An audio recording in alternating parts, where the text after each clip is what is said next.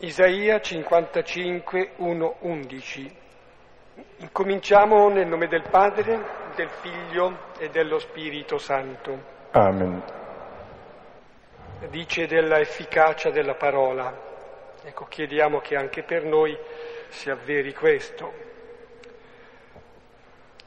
O voi tutti, assetati, venite all'acqua.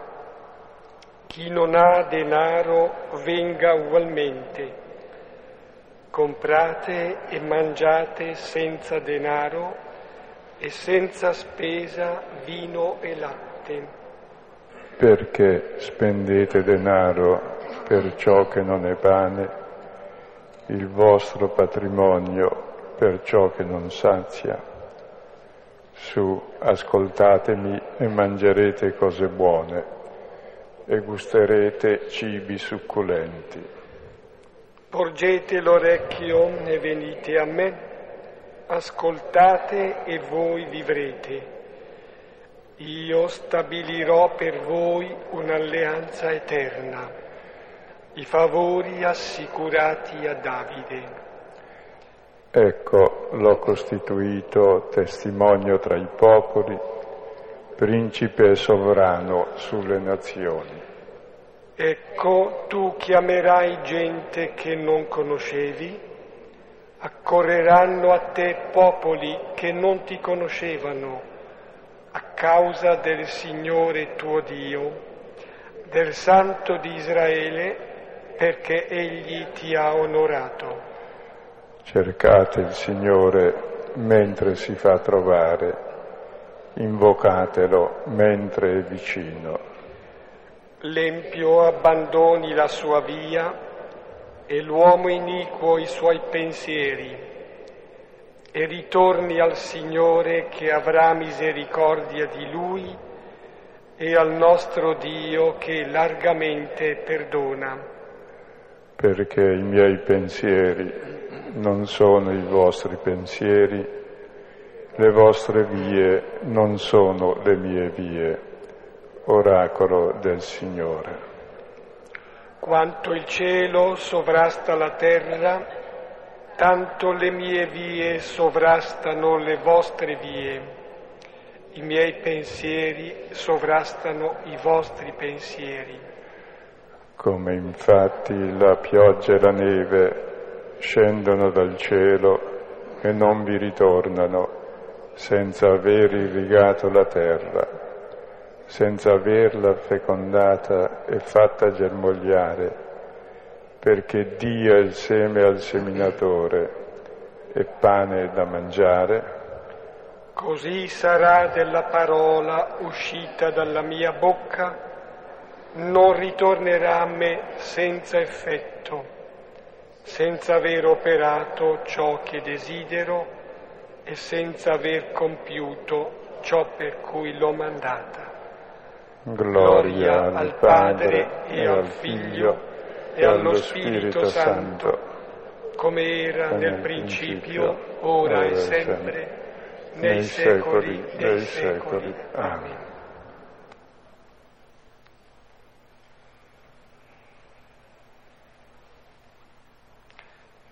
Non di solo pane vive l'uomo, ma di ogni parola che esce dalla bocca di Dio.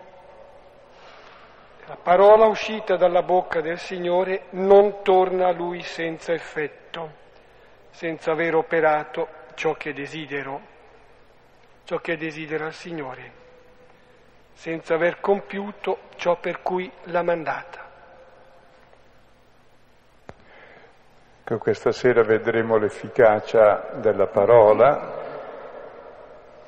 la parola che ci fa cercare e trovare il Signore e ce lo fa incontrare, e questo è il grande frutto della parola. E la volta scorsa abbiamo visto il racconto del fatto della nascita di Gesù e la scena è vista dalla parte di Maria, della madre che partorisce il figlio primogenito lo avvolge in fasce, lo adagia nella mangiatoia perché non c'era posto per loro nel luogo di riposo E quindi il testo ci vuole portare alla sensazione tattile e visiva di Maria che ha il figlio di Dio come suo figlio tra le braccia. Questo è il fatto storico capitato duemila anni fa. Ecco, oggi vedremo che questo fatto, l'avevamo già detto la volta scorsa, è narrato tre volte, del bambino adagiato, fasciato nella mangiatoia. La prima volta come è fatto, la seconda come annuncio, la terza come verifica ed è la struttura della fede, cioè un fatto capitato 2004 anni fa, quasi. Ecco, cosa c'ha a che fare con oggi? Ecco, ogni fatto passato è presente nella parola. Una scoperta fatta il secolo scorso attraverso la parola è valida ancora oggi. Se si perde il ricordo, no. Cioè puoi fare la stessa esperienza. Ciò che è capitato una volta per tutte capita ogni volta che tu ascolti la stessa parola. Quindi vedremo la forza dell'annuncio e chi accoglie questo annuncio ha la salvezza. E il testo di questa sera ci fa capire attraverso la parola qual è il significato di ciò che è accaduto allora e ci fa vivere oggi quella stessa parola in modo che, vedremo la prossima volta, andremo a vedere cosa c'è dentro. Sì, non ci porta semplicemente il ricordo, ma ci mette in contatto col fatto e ce lo fa rivivere. Siamo al capitolo secondo, leggiamo dal versetto ottavo.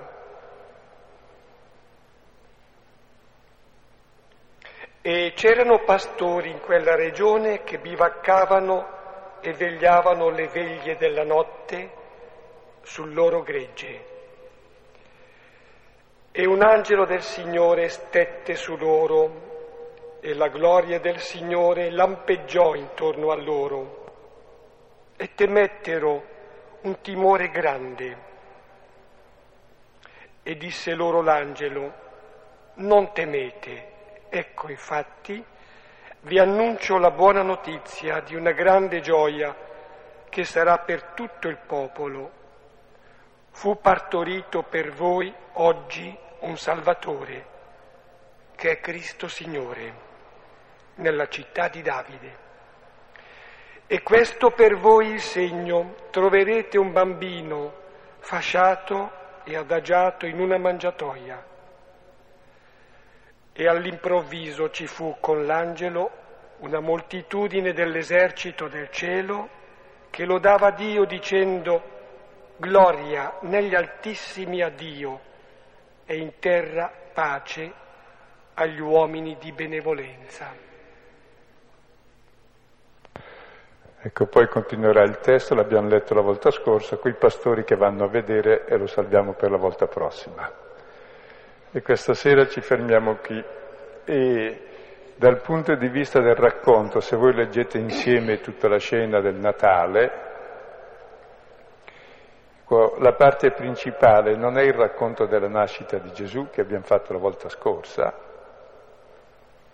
quello è il fatto principale, però non insiste tanto sul fatto perché quello è già accaduto, Luca non l'ha visto, e si rivolge a gente della terza generazione, chi non l'ha visto un fatto accaduto non lo vedrà mai, perché era accaduto prima. E allora lui è preoccupato di come noi possiamo accedere a quel fatto ancora oggi. Oggi è nato per voi il Salvatore. E allora la parte principale del racconto del Natale è quella dell'annuncio del fatto. Il fatto rimane unico. Quel fatto accaduto una volta ogni volta che è raccontato tu lo puoi vedere, lo puoi contemplare, puoi vivere oggi quel che è accaduto allora e incontrare attraverso la parola il Signore. Per questo è sviluppato il tema dell'annuncio, faremo questa sera, e l'annuncio serve per capire il significato, per rendere presente il fatto innanzitutto, se no non sai che c'è. Secondo, l'annuncio ti fa capire che cos'è il fatto, te lo interpreta. E poi vedremo la volta, ster- la volta prossima, il terzo aspetto, chi ascolta l'annuncio va e vede secondo ciò che ha ascoltato. e quindi la verifica. E dicevamo questa è la struttura fondamentale della fede che si fonda sulla storia, non sull'illuminazione o idee particolari che qualcuno ha su Dio, o tutte le, le teosofie che uno ha se le tenga tutte, sono tutte false, perché sappiamo noi. Dio è quel pezzettino di carne lì. Sotto il segno della piccolezza del bambino, pensate tutte le nostre speculazioni cosa capiscono di Dio. Sono utili se ancorate lì. È una presa in giro di ogni teosofia e teologia questo bambino, come la realtà in genere. Ecco, e dicevo, il fatto è quello lì e poi l'annuncio te lo rende presente e te lo interpreta. È importantissimo l'interpretazione del fatto, perché un fatto non capito è come non esistente. E la parola di Dio, oltre a annunciare il fatto, dà anche l'interpretazione, il segno. E allora, eh, vedendo per ordine, vediamo i vari aspetti. I pastori ormai sono i protagonisti. Questi pastori sono proprio pastori, pecorari, la classe infima sociale dell'epoca, ecco, che diventeranno i pastori. Loro ricevono l'annuncio dell'angelo, l'angelo è chi annuncia, e a loro volta loro annunceranno, diventeranno pastori angeli. Quindi in quei pastori ci identifichiamo noi che ascoltiamo l'annuncio, una volta ascoltato l'annuncio verifichiamo che è vero e possiamo annunciarlo ad altri e diventiamo anche noi pastori che conoscono l'agnello. Si diventano annunciatori coloro a cui è annunciato. C'erano pastori in quella regione che bivaccavano e vegliavano le veglie della notte sul loro gregge. Ecco, fermiamoci prima su questi personaggi. Eh, la nascita del Signore non è rivelata nel palazzo di Erode, non è, rilevata, è rivelata nel Tempio, non chissà dove, non è pubblicata da nessuno, è rivelata dai pastori.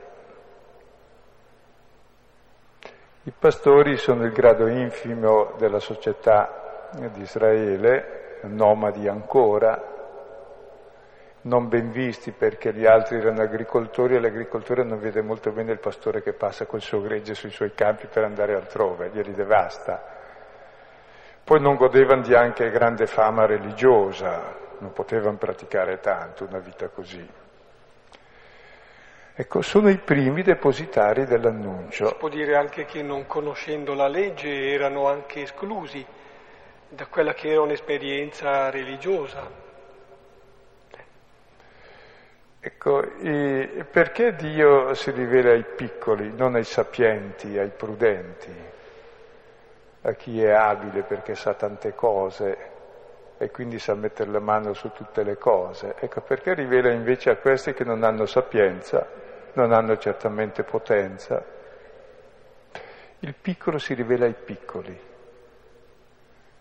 Per conoscere uno devi essergli vicino. Questi sono vicini.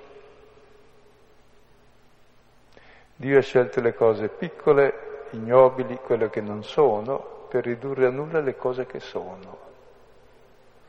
Perché noi con la nostra sapienza, che diventa furbizia, non facciamo altro che presentare al mondo esattamente il contrario del pastore della vita, il pastore della morte presentiamo. Tutta la sapienza e la potenza ci serve per distruggere, per dominare, allora come oggi. Questi qui invece appunto possono conoscere la sapienza di Dio, che ai nostri occhi è insipienza, perché per noi il sapiente è quello che è furbo e sa fregare tutto e così diventa potente, se no cosa giova sapere, se non diventa potere.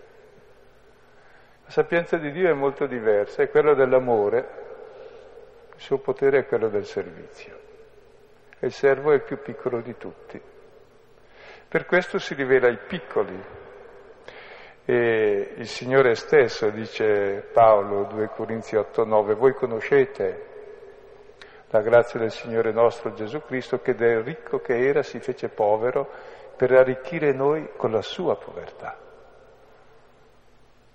E questi sono nella sua situazione e conoscono il pastore grande delle pecore perché sono piccoli come questo pastore che è l'agnello che dà la vita. E tenete presente, no? Qui Luca eh, si rivolge già dei cristiani e viene eh, da un ambito ellenistico eh, che conosce bene il giudaismo però. E Matteo invece eh, fa un'altra rivelazione, vi ricordate, ai magi. Immagino li chiamiamo re, non c'è scritto che erano re. Ecco, si rivela mediante la parola a quelli che sono ai margini di Israele, ai pastori, si rivela ai lontani mediante la stella che è simbolo della sapienza che porta a Gerusalemme dove c'è la parola. Quindi sono i due percorsi. Per chi conosce già la parola, allora è la parola stessa che annuncia il fatto. Per chi non la conosce è una sapienza che si tiene aperta alla ricerca fino a quando trova la sorgente della sapienza. Comunque nell'un caso come nell'altro è necessario un annuncio, cioè bisogna che eh, non dall'interno ma quasi dall'esterno venga l'annuncio che è successo qualcosa, o attraverso la parola o attraverso, nel caso raccontato da Matteo, attraverso questo segno che è la stella, attraverso la ragione che cerca, è invitata a cercare. E un angelo del Signore stette su loro e la gloria del Signore lampeggiò intorno a loro e temettero un timore grande. Ecco, qui vedete è l'angelo, e l'angelo è l'annunciatore, colui che dice la parola, e sarà questo angelo, questa parola, che dà il significato al fatto. Oltre che annunciare il fatto, dà anche l'interpretazione. E Romani 10:13 dice chiunque invocherà il nome del Signore sarà salvato. Ma come potranno invocarlo se non hanno creduto in Lui? Come potranno credere se non hanno sentito parlare? Come potranno sentire parlare se uno non lo annuncia? E come lo annuncerà qualcuno se non è stato inviato? Come sta scritto, quanto sono belli i piedi di coloro che legano il Vangelo, il lieto annunzio di bene. Ecco, gli angeli sono quelli che ci annunciano e noi tutti siamo arrivati alla fede tramite qualche angelo, in genere la nostra mamma, qualche un altro che abbiamo incontrato nel cammino, uno che ci trasmette e il fatto e il significato di questo, testimoniandolo ovviamente. Perché è importante questa trasmissione? Perché io, per quanto ci pensi, non posso dedurre dai miei ragionamenti chi sia Dio, semplicemente perché è il contrario di quel che tutti pensiamo, è quel bambino. Noi con la nostra ragione cercheremo altrove, cercheremo almeno o nel palazzo del sommo sacerdote o di Erode o più giustamente in quello del divino Cesare Augusto, dato che è il re dell'universo che è nato. E invece no, è lì in una stalla. Quindi è necessaria la parola perché ci fa vedere i pensieri di Dio che non sono i nostri pensieri e che ci salvano dalla perversità dei nostri pensieri. Ecco, che un Dio sia piccolo, non grande, che sia tremante, non tremendo, che sia fasciato, non fascinoso, che sia in una mangiatoia, in pasto alle bestie, che si metta nelle mani di tutti invece di aver tutto in mano, non lo penseremo mai. Proprio per questo lui è il Salvatore e gli altri sono tutti oppressori. Allora questa necessità dell'annuncio che ci dà i criteri per conoscere chi è Dio, oltre che raccontarci il fatto. Quel Dio che nessuna religione conosce, perché il Dio che affermano le religioni quel, è quel Dio che giustamente gli atei negano. quel Dio che non è mai esistito, quell'immagine diabolica di Dio che manda tuoni e fulmini, che stritola tutti, ci giudica tutti, ci condanna tutti, quel Dio in nome del quale si fanno tutte le guerre da una parte e dall'altra, quel Dio che è la nostra violenza proiettata all'infinito, tutti i nostri deliri proiettati su di Lui. Questo è il Dio delle religioni, questo è il Dio che gli atei negano, poi facendolo a loro volta perché eh, stavo pensando oggi no, che finché il Dio onnipotente sta in alto è sbagliato, ma il brutto è quando viene sulla terra, e ne abbiamo tanti. E con gli ateismi abbiamo visto che i Dio onnipotenti sono calati sulla terra, che è ancora peggio. Va bene, allora è importante quest'angelo che ci fa vedere che Dio è carne, è carne, è carne, è debolezza, è fragilità, è limite, è uomo. E in ogni uomo lo incontriamo, in ogni limite lo incontriamo. E lo troviamo laddove noi non pensiamo, e lo troviamo laddove tutti noi siamo, mentre lo cerchiamo sempre altrove nei nostri deliri. E questo è il senso dell'annuncio dell'angelo, per questo Luca insiste.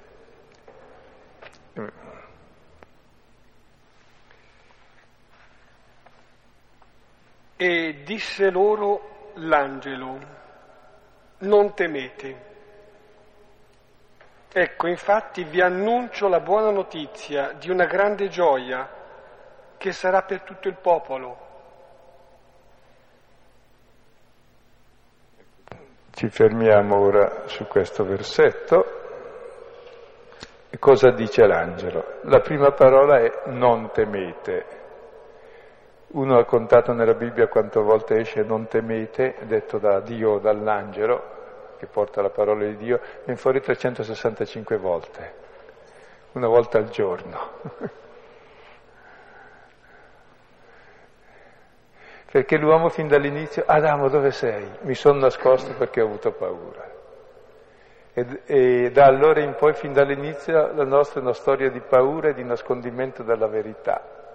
Poi la paura ti fa fare ciò che temi e vivi nei deliri delle tue paure. Dio è così tremendo, anch'io voglio diventare come lui. Vedrai che tremendo che divento. Ma prima devo nascondermi da lì perché è il principale concorrente. È affascinante e nel contempo è temuto. È oggetto di desiderio e oggetto di terrore. E capite perché dice sempre non temete, non temete, non vale la pena di temere. Hai paura di un bambino? Ecco. È l'astuzia di Dio di farsi bambino per farci passare la paura di lui. Ce l'hai in mano, se ti cade di mano si rompe, poverino. È così fragile.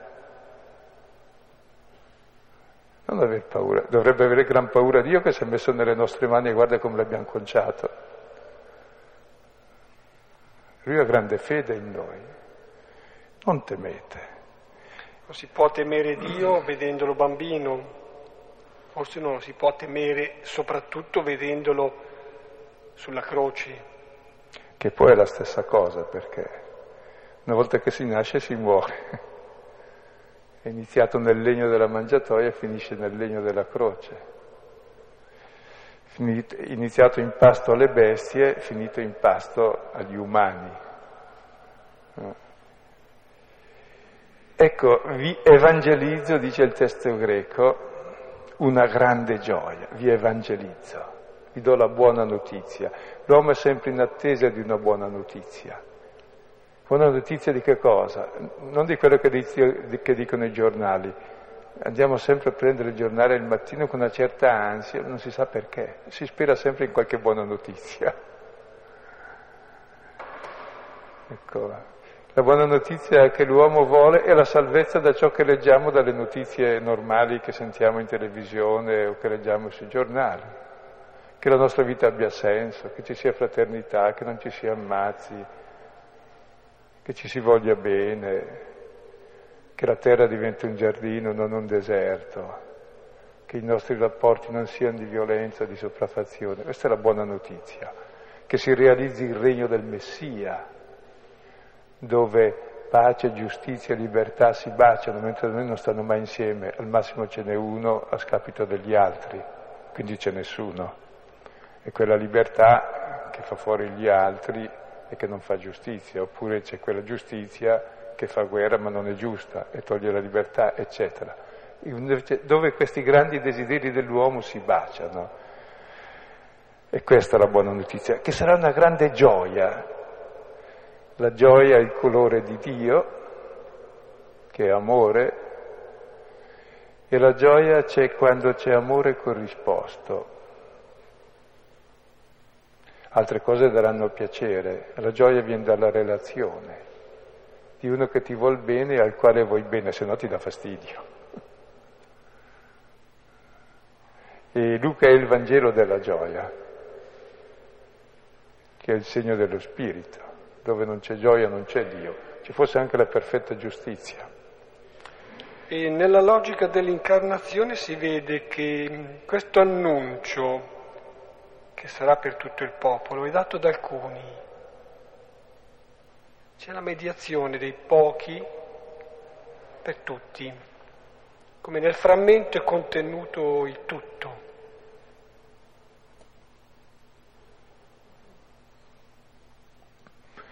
Ecco, è importante quanto diceva Filippo eh, di questo annuncio che è dato a pochi, diciamo, e gli altri, e Dio lascia fare a noi quel che non fa Lui, ci vuole simile a Lui, gli altri lo facciamo lo facciamo noi, l'annuncio. Cioè diventiamo noi gli angeli di Dio. Quindi è lasciato la nostra responsabilità ormai Dio. Il suo destino è affidato nelle nostre mani. Lui è venuto e si è fatto così. Sta a noi capirlo, accoglierlo e trasmetterlo così. E guardiamo cosa annunciano gli angeli.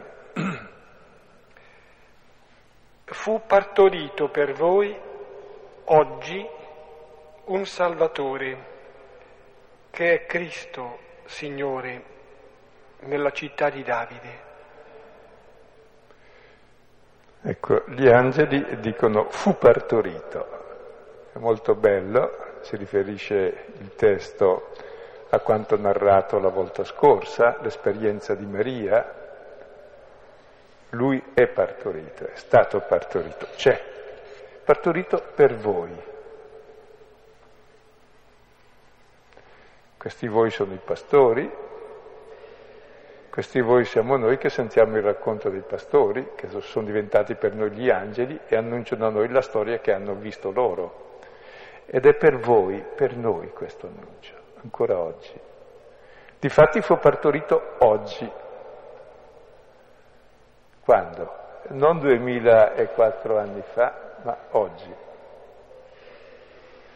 E l'annuncio rende presente oggi il fatto accaduto una volta per tutte. Cioè voglio dire, eh, se noi siamo chiusi in un carcere, blindato, che nessuno può aprire, e qualcuno l'ha sfondato l'altro ieri, ti dice guarda oggi è aperto per te il carcere, oggi fu aperto per te il carcere, oggi. Vai, vedrai che puoi uscire anche tu. Quindi l'annuncio mi rende presente quel fatto unico che ha aperto la breccia ormai della nostra prigione, comune a tutti, perché è arrivato il Salvatore. Ed è importante quest'oggi perché Luca ci gioca su questa parola. Il primo oggi è nel Natale, ed è per voi. Il secondo oggi è ancora per voi, quando Gesù, 4.21, predica a Nazareth, dice oggi si compie questa parola, oggi nei vostri orecchi che ascoltate. Se noi ascoltiamo quella parola, oggi si compie nei nostri orecchi. Riempie i nostri orecchi, il nostro cuore e la nostra vita si realizza oggi. Diamo noi oggi carne. Così 5.26, quando dice ti sono perdonati i tuoi peccati, alzati e cammina, le folle meravigliate dicono oggi abbiamo visto paradossi, cioè cose incredibili, al di là di ogni opinione, oggi. È ciò che capita oggi nel perdono e nella guarigione dalle nostre paralisi. Così ancora in 19, versetto quinto e versetto nono rispettivamente, Gesù dice a Zaccheo, scendi dall'albero, oggi devo fermarmi a casa tua, devo. Dal voi passa al tu. E Zaccheo lo accolse con gioia, andò in fretta E Gesù dice, oggi è entrata in questa casa la salvezza, oggi. E poi ancora al capitolo 22, dal versetto 34, dice a Pietro, oggi tu mi rinnegherai. Proprio nel mio rinnegamento, nel mio peccato, oggi entra lui col suo perdono. Oggi. Vivo il perdono. E sulla croce dice al malfattore, 23-43, oggi sarai con me in paradiso quest'oggi che si apre al futuro senza fine del giardino delle origini, oggi. Quindi questi sette oggi diventano l'ottavo oggi, il nostro di noi che leggiamo. E come dice la lettera agli ebrei, affrettatevi a entrare in quest'oggi. Cioè, cosa capita oggi se ascolto la sua parola? Ascoltate oggi la sua voce, non indurite il cuore, si dice nell'invitatorio del mattutino. Cosa capita oggi? Capita la nascita mia, è il Natale dell'anima, nasco io figlio di Dio, accogliendo questa parola. Accolgo il figlio, divento suo fratello, divento figlio, divento fratello degli altri, oggi. Quindi il Natale dell'uomo, la nascita, Meister Eckhart, il Natale dell'anima, è proprio nell'ascolto oggi di questa parola. E il Natale è il primo oggi e l'ultimo è quello della morte che è la nascita definitiva nel giardino. E in mezzo c'è l'oggi dell'ascolto a Nazareth, l'oggi del perdono, l'oggi dell'accoglierlo in casa, l'oggi della sua salvezza che entra e dove entra? L'oggi del nostro peccato come Pietro e allora abbiamo l'oggi eterno della salvezza. Quando? Oggi. È bello perché il, l'annuncio ci rende contemporanei al fatto. Non è che noi dobbiamo fare la parola di Dio, la parola di Dio ci fa oggi, se l'ascoltiamo. Non è che dobbiamo attualizzarla, è lei che ci attualizza, ci mette in atto in modo nuovo. Perché l'uomo è attualizzato dalla parola che ascolta, è agito da quella. E Luca è particolarmente sensibile a questo perché il suo è il Vangelo dell'annuncio ai pagani, a tutti. E il problema fondamentale di Luca è come trasmettere nella storia questo fatto unico e trasmetterlo fino agli estremi confini della terra, perché tutti gli uomini siano salvi. E cosa è nato oggi? Sto pensando, sette volte si dice un numero che è significativo Sette volte nel Vangelo viene riportata questa espressione. Ecco, ma penso alla contemporaneità invece, cioè per noi il nostro oggi, in cui si realizza questo venire alla luce che è il suo e che è anche il nostro. Giustamente, ecco, semplicemente riprendo e sottolineo il Natale dell'anima, cioè il Natale anche nostro, il venire alla luce nostro. E cosa c'è oggi? Non la salvezza. Avete mai visto la salvezza in giro o la libertà in giro? Mai viste, sono sui manifesti. O c'è l'uomo libero o c'è il Salvatore, cioè, non c'è il concetto, la salvezza, c'è un Salvatore. È ben diverso dall'idea di salvezza vaga. Le idee non esistono, sono per i matti o per chi vuol fregare gli altri.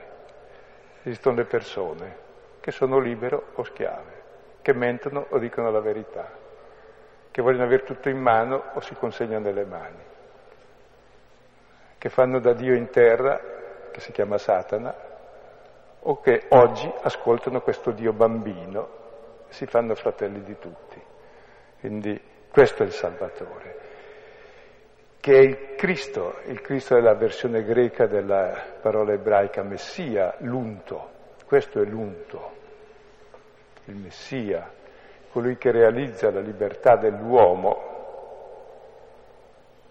e che è il Signore, il Kyrios, era il titolo di Cesare Augusto, Kyrios, il, divo, il divino Cesare Augusto, Signore. Questo è il Signore E la parola Kyrios nella Bibbia greca traduce la parola il nome col quale Dio si è rivelato che era impronunciabile e si pronunciava Adonai, ecco, per rispetto, è il nome, era tradotto col Kyrios. Quindi la salvezza dell'uomo, l'uomo aspetta la salvezza, solo un Dio ci può salvare dal limite, dalla morte, dall'ingiustizia, dalla cattiveria. Chi ci può salvare oggi dal male che vediamo in giro? Ecco, è un Cristo questo, è l'unto, è consacrato per questo ed è lui stesso Dio, il vero Dio. E come questo Dio, questo Salvatore, questo Messia l'unico Salvatore, l'unico Messia, l'unico unto, l'unico Dio ci viene spiegato dall'angelo. Gli altri sono tutte bestiali contraffazioni, cioè bestiale intendo dire il nome della bestia dell'Apocalisse. Cioè schiavizzano l'uomo e lo distruggono. Quello che ci salva, gli altri ci perdono, questo ci salva. E qual è il segno? Il segno. Il segno. Troverete un bambino fasciato e adagiato in una mangiatoia. Ecco, questo è il segno di Dio. Il segno di Dio non è che ha in mano tutto il potere come Cesare, che può fare il censimento, che ha a disposizione tutte le truppe, che può dominare il mondo, che tutto il mercato è suo, che tutte le reti del mondo sono sue. Non è questo Dio, questo è l'antidio e l'antiuomo. Il segno di Dio lo troverete. Trovare è proprio il verbo euro, eureka, finalmente l'ho trovato. Da sempre l'uomo cerca Dio e sempre ha fallito, poverino. Pensava a Dio in modo sballato. Finalmente lo trovi, anzi non è eureka ma aneuro, aneurisco c'è una, un ritrovamento ancora più profondo. Qual è il segno? Il bambino. Questo è il segno di Dio, allora come oggi. Il segno della fragilità, della debolezza, del limite, dell'impotenza, del bisogno. Come siamo tutti noi umani, della fragilità e della mortalità. Il bambino è più mortale di tutti. Se voi non lo curate muore subito, noi ci arrangiamo più o meno. Questo è il segno di Dio. Ciò che tutti noi siamo e da cui vogliamo uscire, ed è giusto uscire da questa condizione di bisogno, ma come si esce? È qui il problema. O usciamo dalla condizione di limite mangiando gli altri e dilatandoci come il Cesare Augusto, allora esportiamo morte e questo è l'antidio.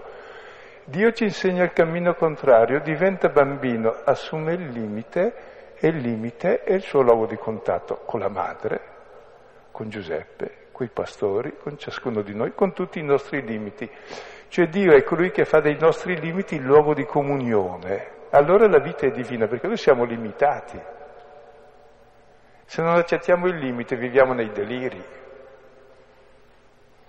E se per caso li realizziamo, questi deliri, distruggiamo gli altri e il mondo, oltre ad aver distrutto già noi stessi come persone decenti e vivibili e sopportabili. Per cui lui ci salva proprio assumendo il limite, facendo del limite del bisogno il luogo di accoglienza, perché col bambino cosa fai? Lo accogli per forza, se no muore.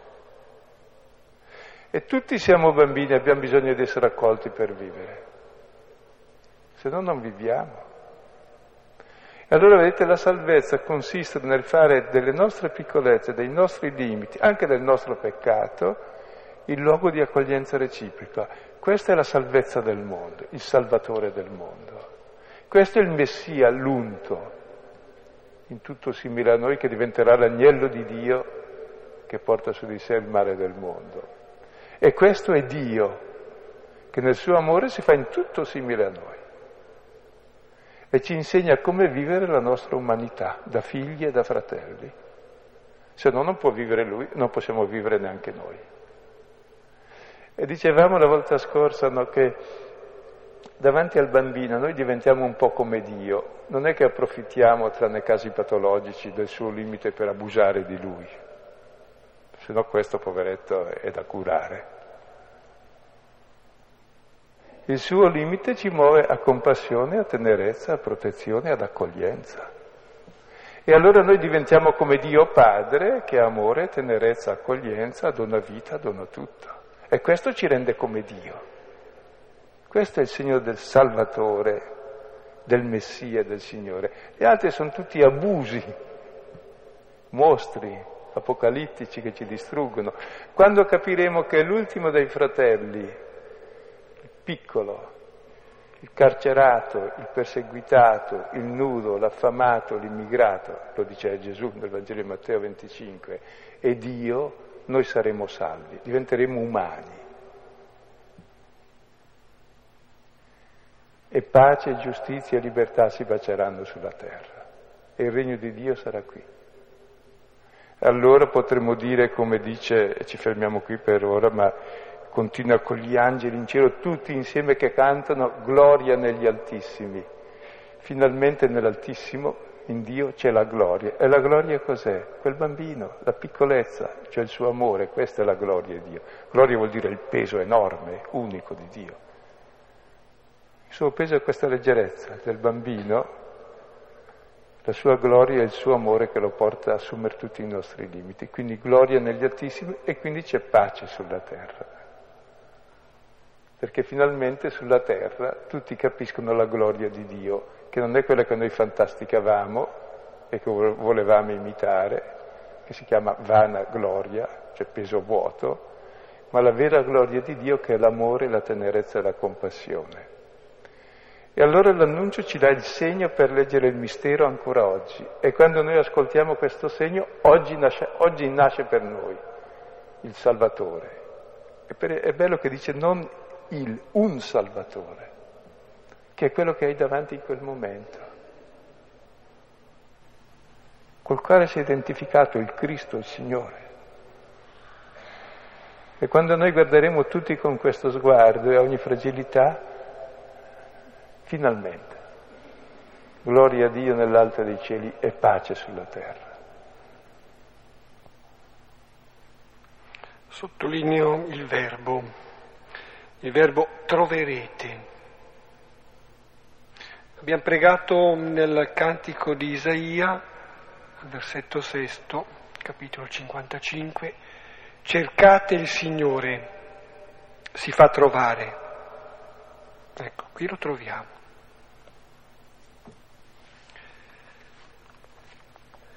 L'indicazione di qualche testo, fermandoci qui. Salmo 147b, poi da Isaia, appunto il cantico che ancora adesso è stato citato, Isaia 55, 1, 11, poi sull'annuncio, la predicazione dalla lettera ai Romani, capitolo primo, versetto 5, il versetto sedicesimo e seguente, Romani 10, 14, 21. Poi dalla lettera ai Tessalonicesi ancora, prima Tessalonicesi, capitolo secondo, versetto tredicesimo. Poi ancora, lettera agli ebrei, è stata citata, 4, 12, 13. Circa l'oggi di Dio, ancora lettera agli ebrei, capitolo terzo, dal versetto settimo fino al capitolo quarto, versetto 11. E anche poi sulla scelta dei piccoli, prima Corinti, capitolo primo, 17.30. Ecco, qui sostiamo. Dunque nel testo si parla del timore di Dio quando pensiamo a Dio come una persona grande, potente, che può punirci, però a volte insomma, mi sembra che si possa avere il timore di Dio magari per continuare l'immagine, lui si mette nelle nostre mani e a volte magari il timore è quello di farlo cadere, che magari ci può bloccare. Allora come si può superare? Sì, è, è vero questo, perché c'è la paura di Dio, non temete, ecco, che è sbagliata. C'è il timore di Dio, per esempio, che è il grande rispetto per Dio perché veramente sai che conta davvero, che ti ama e lo ami. E difatti quando ami non è che hai paura, hai timore però di perderlo, di rovinare. E questo ti stimola a far bene, a rispondere adeguatamente. Quindi distinguere il timore di Dio che per sé scaccia tutte le paure di Dio perché vuol dire tener conto il timore di Dio, che Lui è Dio ed è Dio così. E allora un grande rispetto, una grande reverenza proprio per questo Dio. Mm. Quindi eh, quasi col timore di, di romperlo. Nella scrittura c'è appunto che il timore di Dio è il principio della sapienza. La paura di Dio invece potrebbe essere proprio il principio di ogni fuga da Lui. Eh, volevo chiedere, stando nel, nel brano, beh, si parla, partendo anche dall'inizio, si parla di un censimento di una persona potente, di tante varie cose, eh, se lo si leva dai, dai, vari, credo, inconsci che si hanno nel, o, o, sia da un brano all'altro, quello di Matteo, questo qua di Luca, o vari, dai vari apocrifi che, che abbiamo in testa si, si arriva a parlare solo Maria, Giuseppe e un bambino. Mm. In questo momento che eh, sta accadendo una guerra, ci sarà un censimento, eh, c'è un cattivo, un potente, eh, può essere che anche eh, stia nascendo in questo momento ora eh, un ascoltatore, eh, una, un angelo sì. che, che, potrà ascoltare o portare la parola di Dio. Sì. È importantissimo quel eh, che dici, certo. perché è oggi che dobbiamo vivere questo. No, era appunto, era o, o Quando noi considereremo tutti quelli che ricevono le bombe in testa, che subiscono ingiustizia come il nostro Dio, il nostro Salvatore, allora sarà la salvezza. Per cui sta a noi ascoltare l'annuncio. È quel che il Papa eh, si sbraccia costantemente per... Eh, e vuol dire in fondo, quando si intende la pace e le origini della violenza che è nell'ingiustizia e nel non rispetto dell'altro, vuol dire qualcosa di preciso. Oh, un'altra cosa invece che... Sì. Oggi nasce oggi il Salvatore quando veramente per chi considera l'altro così, lo so anche, era bellissimo l'articolo di Martini, credo uscito verso Natale, in cui esortava in questi conflitti a considerare il dolore dell'altro. Chiaro che il mio lo sento, se uno mi pesta il piede io gli sparo perché sento il mio dolore di callo, ma prova a sentire il dolore anche dell'altro e viceversa, ecco, è il principio della sapienza. Mentre invece è il principio dell'insipienza è il dominio del più prepotente, cioè del peggiore in fondo, no? Poi un'altra piccola cosa, eh, sui pastori, cioè, eh, anche in altre prediche ho sempre sentito parlare che i pastori sono denigrati, sono gli ultimi, però in cioè, quel poco che ho letto nella Bibbia, cioè, i, i, pastori a partire da Abele, eh, Mosè, eh, il, Cristo, il, eh, Messia Davide, eh, mm. erano pastori, cioè, non, non, è che mi sembra che erano così denigrati mm. da conosc- da, dagli ebrei o da... E perché anticamente era cultura pastorizia, il re pastore, dopo è diventata agricola e allora il pastore è come dire noi eravamo contadini Adesso dici uno contadino, vabbè, non è la categoria suprema, anche se oggi può essere anche diversa. Cioè ai tempi di Gesù erano, quando ormai non erano più nomadi ma stazionari, i pastori erano quelli che davano fastidio. Allora, mi volevo soffermare un attimo sul, sul, sull'annunciazione. Ecco, questa annunciazione è un'annunciazione diciamo, pubblica dai pastori, mentre l'annunciazione a Maria è un'annunciazione in privato, questa è un'annunciazione pubblica, quindi c'è una manifestazione. Insomma, noi tutti quanti abbiamo fin da piccoli il concetto dell'angelo, ma i pastori come hanno visto insomma, l'angelo? È, un'entità sovrannaturale? Un... Cioè, questo che mi domando, l'effetto mm. che ha fatto... Guarda, non si dice che videro l'angelo, un angelo stette, la gloria lampeggiò, temettero e disse. Cioè quando si Quindi parla di angelo... Una sensazione si... collettiva. E quando si parla di angelo ci si riferisce non alla vista in genere, ma proprio all'udito, qualche volta anche alla vista, ma qui no, perché l'angelo è proprio per definizione angelo, vuol dire annunciare, è collegato con la parola. Per cui l'angelo, anche degli evangelisti, sono chiamati angeli. E gli uomini, e dice ai suoi discepoli, voi sarete uguali agli angeli. Quindi è come una voce, una... Sì anche Dio stesso è voce, no? Sì. Anche perché il principio dell'azione umana è la parola, è la voce, poi lo vedi in quel che fa. E tutta la prima parte del Vangelo di Luca è la catechesi dell'ascolto, della voce, poi come si comincia a vedere nella seconda parte quando si ascolta il figlio che ascolta il padre è trasfigurato, da allora comincia il cammino per farlo vedere e lo vediamo sulla croce dove l'ascolto è perfetto. Credo che il, um, così, l'immaginare gli angeli come dei pennuti eh, sia nella, nell'immaginare, no, ho sbagliato fino a un certo punto, è perché vuol dire la prontezza dell'esecuzione. Vola, sì, eh? che vola. Quello, eh? Che vola appunto. Che vola a dare subito. E poi indica il mondo aereo, cioè celeste, e la velocità. Che poi è la parola che vola.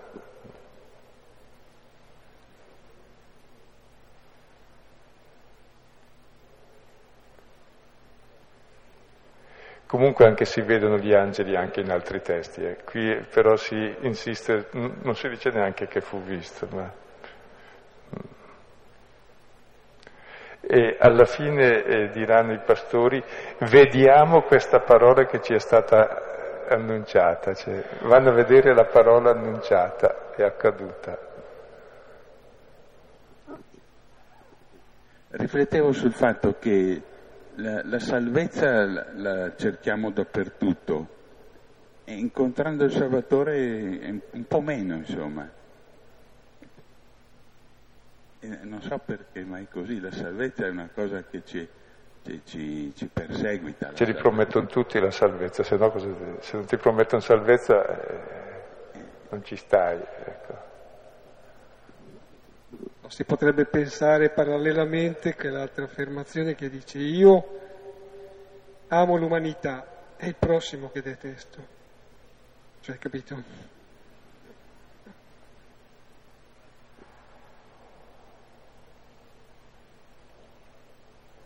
C'è una mano giù in fondo a destra, la legge fondamentale che è sempre dall'altra parte, per tradurla così.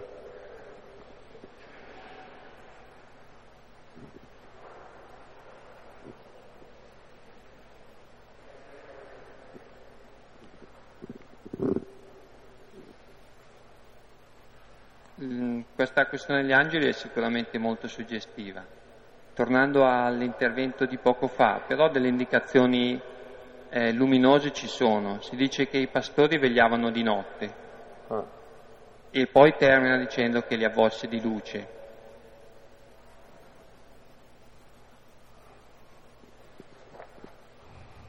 Termina, scusa, non ho sentito la parola.